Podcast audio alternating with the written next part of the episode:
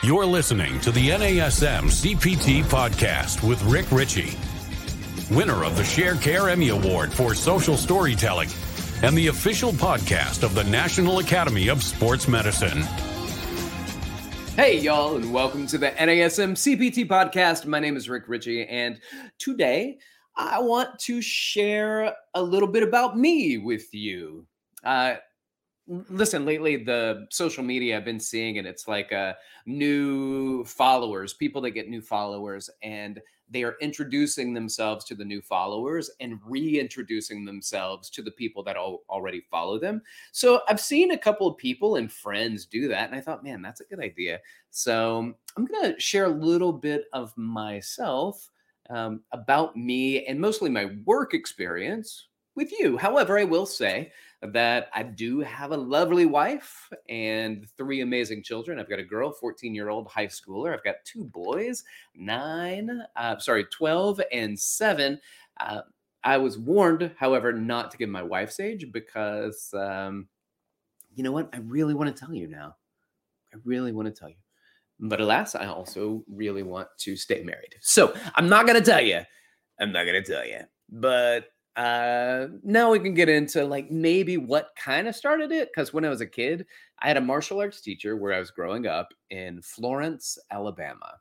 And the martial arts teacher owned a gym, and he was a personal trainer, and he taught various styles of martial arts. He taught Tang Soo Do and Choi Li Fut and Praying Mantis and Shaolin and Tai Chi, and he was like mixed martial arts, but but not the same as we know mixed martial arts today anyway, like most kids really into martial arts, they want to be like their teacher.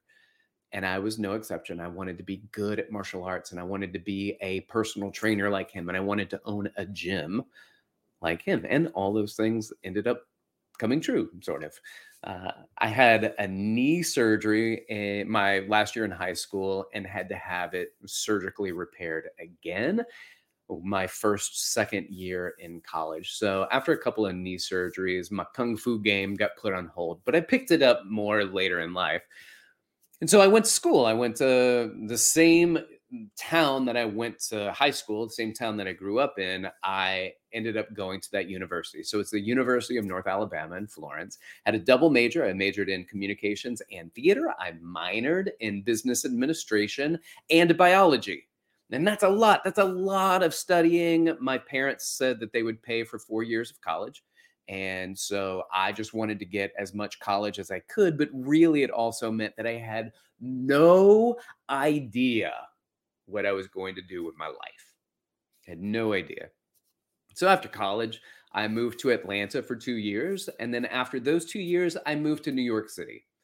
And I auditioned for some shows. And in fact, my second show that I auditioned for, I landed. So I went on tour with a theater company and I vowed to never do it again. I, I did not have a great experience. Uh, it was it was amazing and not amazing at the same time. And anyway, I knew that that's not what I wanted to do for a living, and it's not how I wanted to live my life. I also got a chance to come back, and I met some people who worked on Broadway and when I found out how much they made, I thought, what?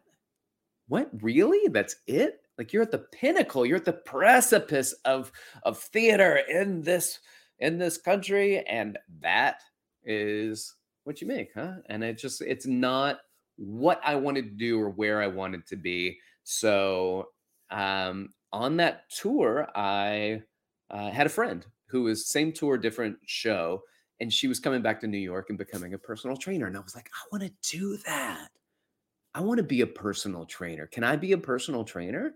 I want, gimme, gimme, gimme. So I got a job at New York Sports Club after a very challenging interview that I will share with you one day, or it's one in probably one of my first episodes that I ever recorded. A very challenging um, kind of interview process with somebody that did not want to hire me, but I got in and after a, about a year, I became a fitness manager. And shortly after that, I became part of what was called the training and development department at that company. And they would teach exercise science to new hires. And so I didn't know a lot of exercise science, but I was very good at talking and speaking in public in front of people. And so I was able to be a bit more dynamic. And they said, listen, you don't have to have a degree in this. If you know the information in these books that we're going to give you, these manuals for the foundations program, if you know that, then you can teach it. And I thought, well, I can learn that stuff. Um, what's challenging is people who are very book smart but they may not be the most dynamic in front of people and so they they took a chance on me and um and did well it did well so i stopped managing for a little bit and started doing that but after a while uh, and it was a few years. I want to be a little bit closer to my folks in Alabama. So I took a job at Equinox as a personal training manager and I opened up their first club in Miami, and it was in Miami South Beach. I did that, opened it up in 2005.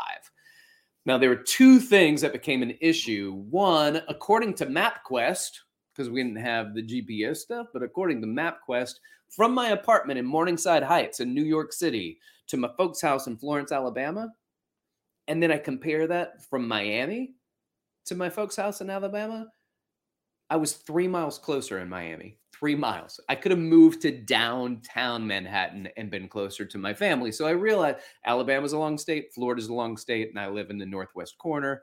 And Florida's Miami's in the south. It's it's a it's long, it's a long long way. So I wasn't any closer to my folks. And number two, wasn't closer to my folks. I also um, didn't like South Beach. it's just, it wasn't my vibe. And there are a lot of people that leave New York with their tail between their legs, but not many people move back to New York with their tail tucked between their legs. But this guy, this guy did. So I moved back to New York and I enrolled in a master's program at California University of Pennsylvania, Cal U. They have um, they had, and they were one of the first to do it, and they still have an online master's degree program.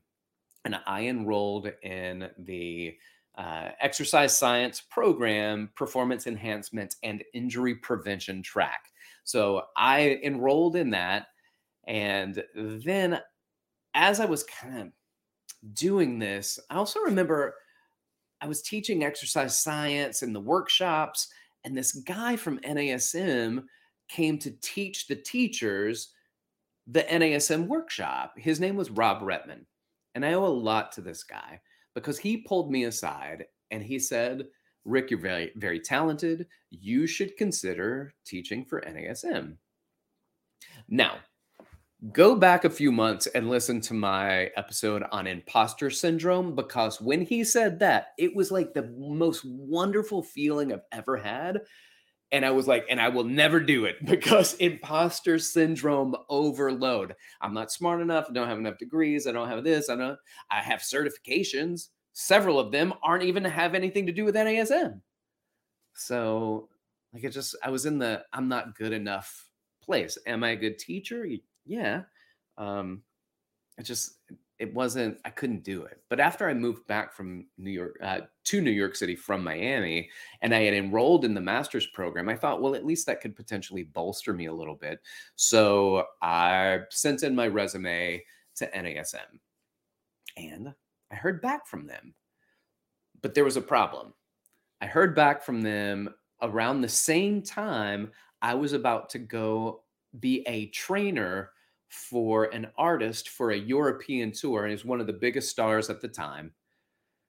And I, I had a big problem because the tour started the same time that I was going to have an interview with NASM back when NASM was based in Calabasas, California.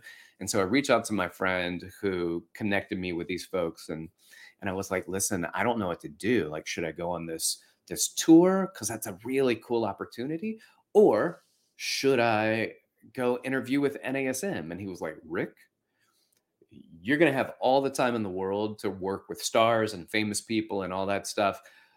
You will never get the opportunity to work with NASM again. I think you should give up the tour and you should go interview with NASM in person. So in 2006, I started school and I went to meet the NASM guys. I met Rodney Corn and Scott Lucett and Mike Clark and Scott Pullen, and there's Rob Retman. And and listen, those guys super smart, and I was not in league with them whatsoever. I wouldn't be good enough when it came to grasp of the information, but I was going to be good when it came to teaching and being in front of people. And so I was like, listen, I'm going to be this young buck that shows up and it's not very smart, mm, not too bright, but he's very good in front of people. So that when I got the job, they partnered me with this guy to shadow, and his name is Eric Beard. And if you've never got a chance to see this guy named Eric Beard speak, I immediately was humbled because not only was he smart, he was a way better speaker than I was. He was so good. He was so smart and dynamic and funny and educated. And I wanted to be like him. I would say that if I could be like anybody in the fitness world, like I wanted to be like Eric Beard. And uh, he had, uh, he was also a massage therapist. So after a few years and a few children, I I looked at my wife and I said, I think I want to go back to school for massage therapy. I think it will give me an upper hand. If I start to burn out on training, it gives me more options. With training, it gives me more options. And so I enrolled in a 1200 hour massage therapy program. It took me full time a year and a half to complete. And uh, so I did that.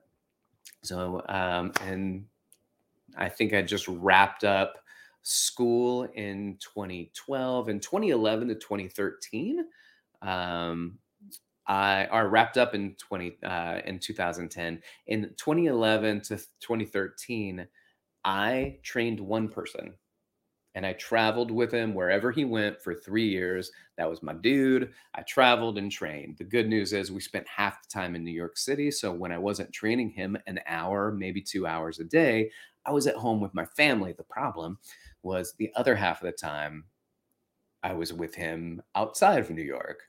So when I was not training him, I wasn't with my family.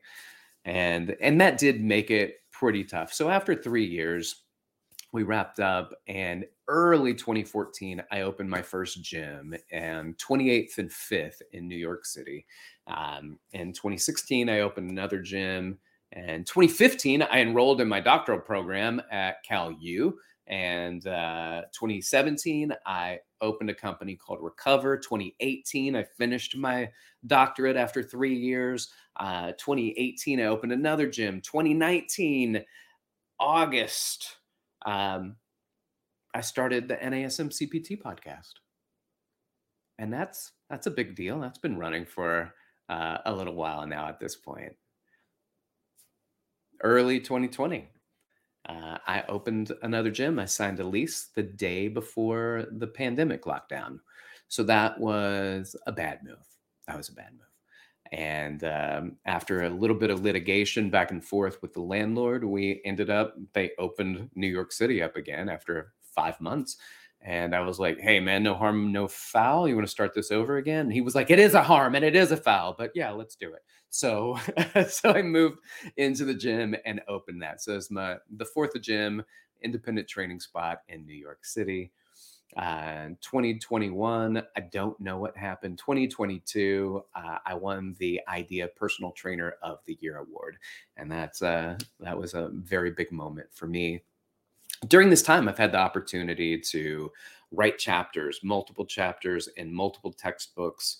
Um, the NASM CPT, the corrective exercise specialist, the performance enhancement specialist, the certified wellness coach that has just come out.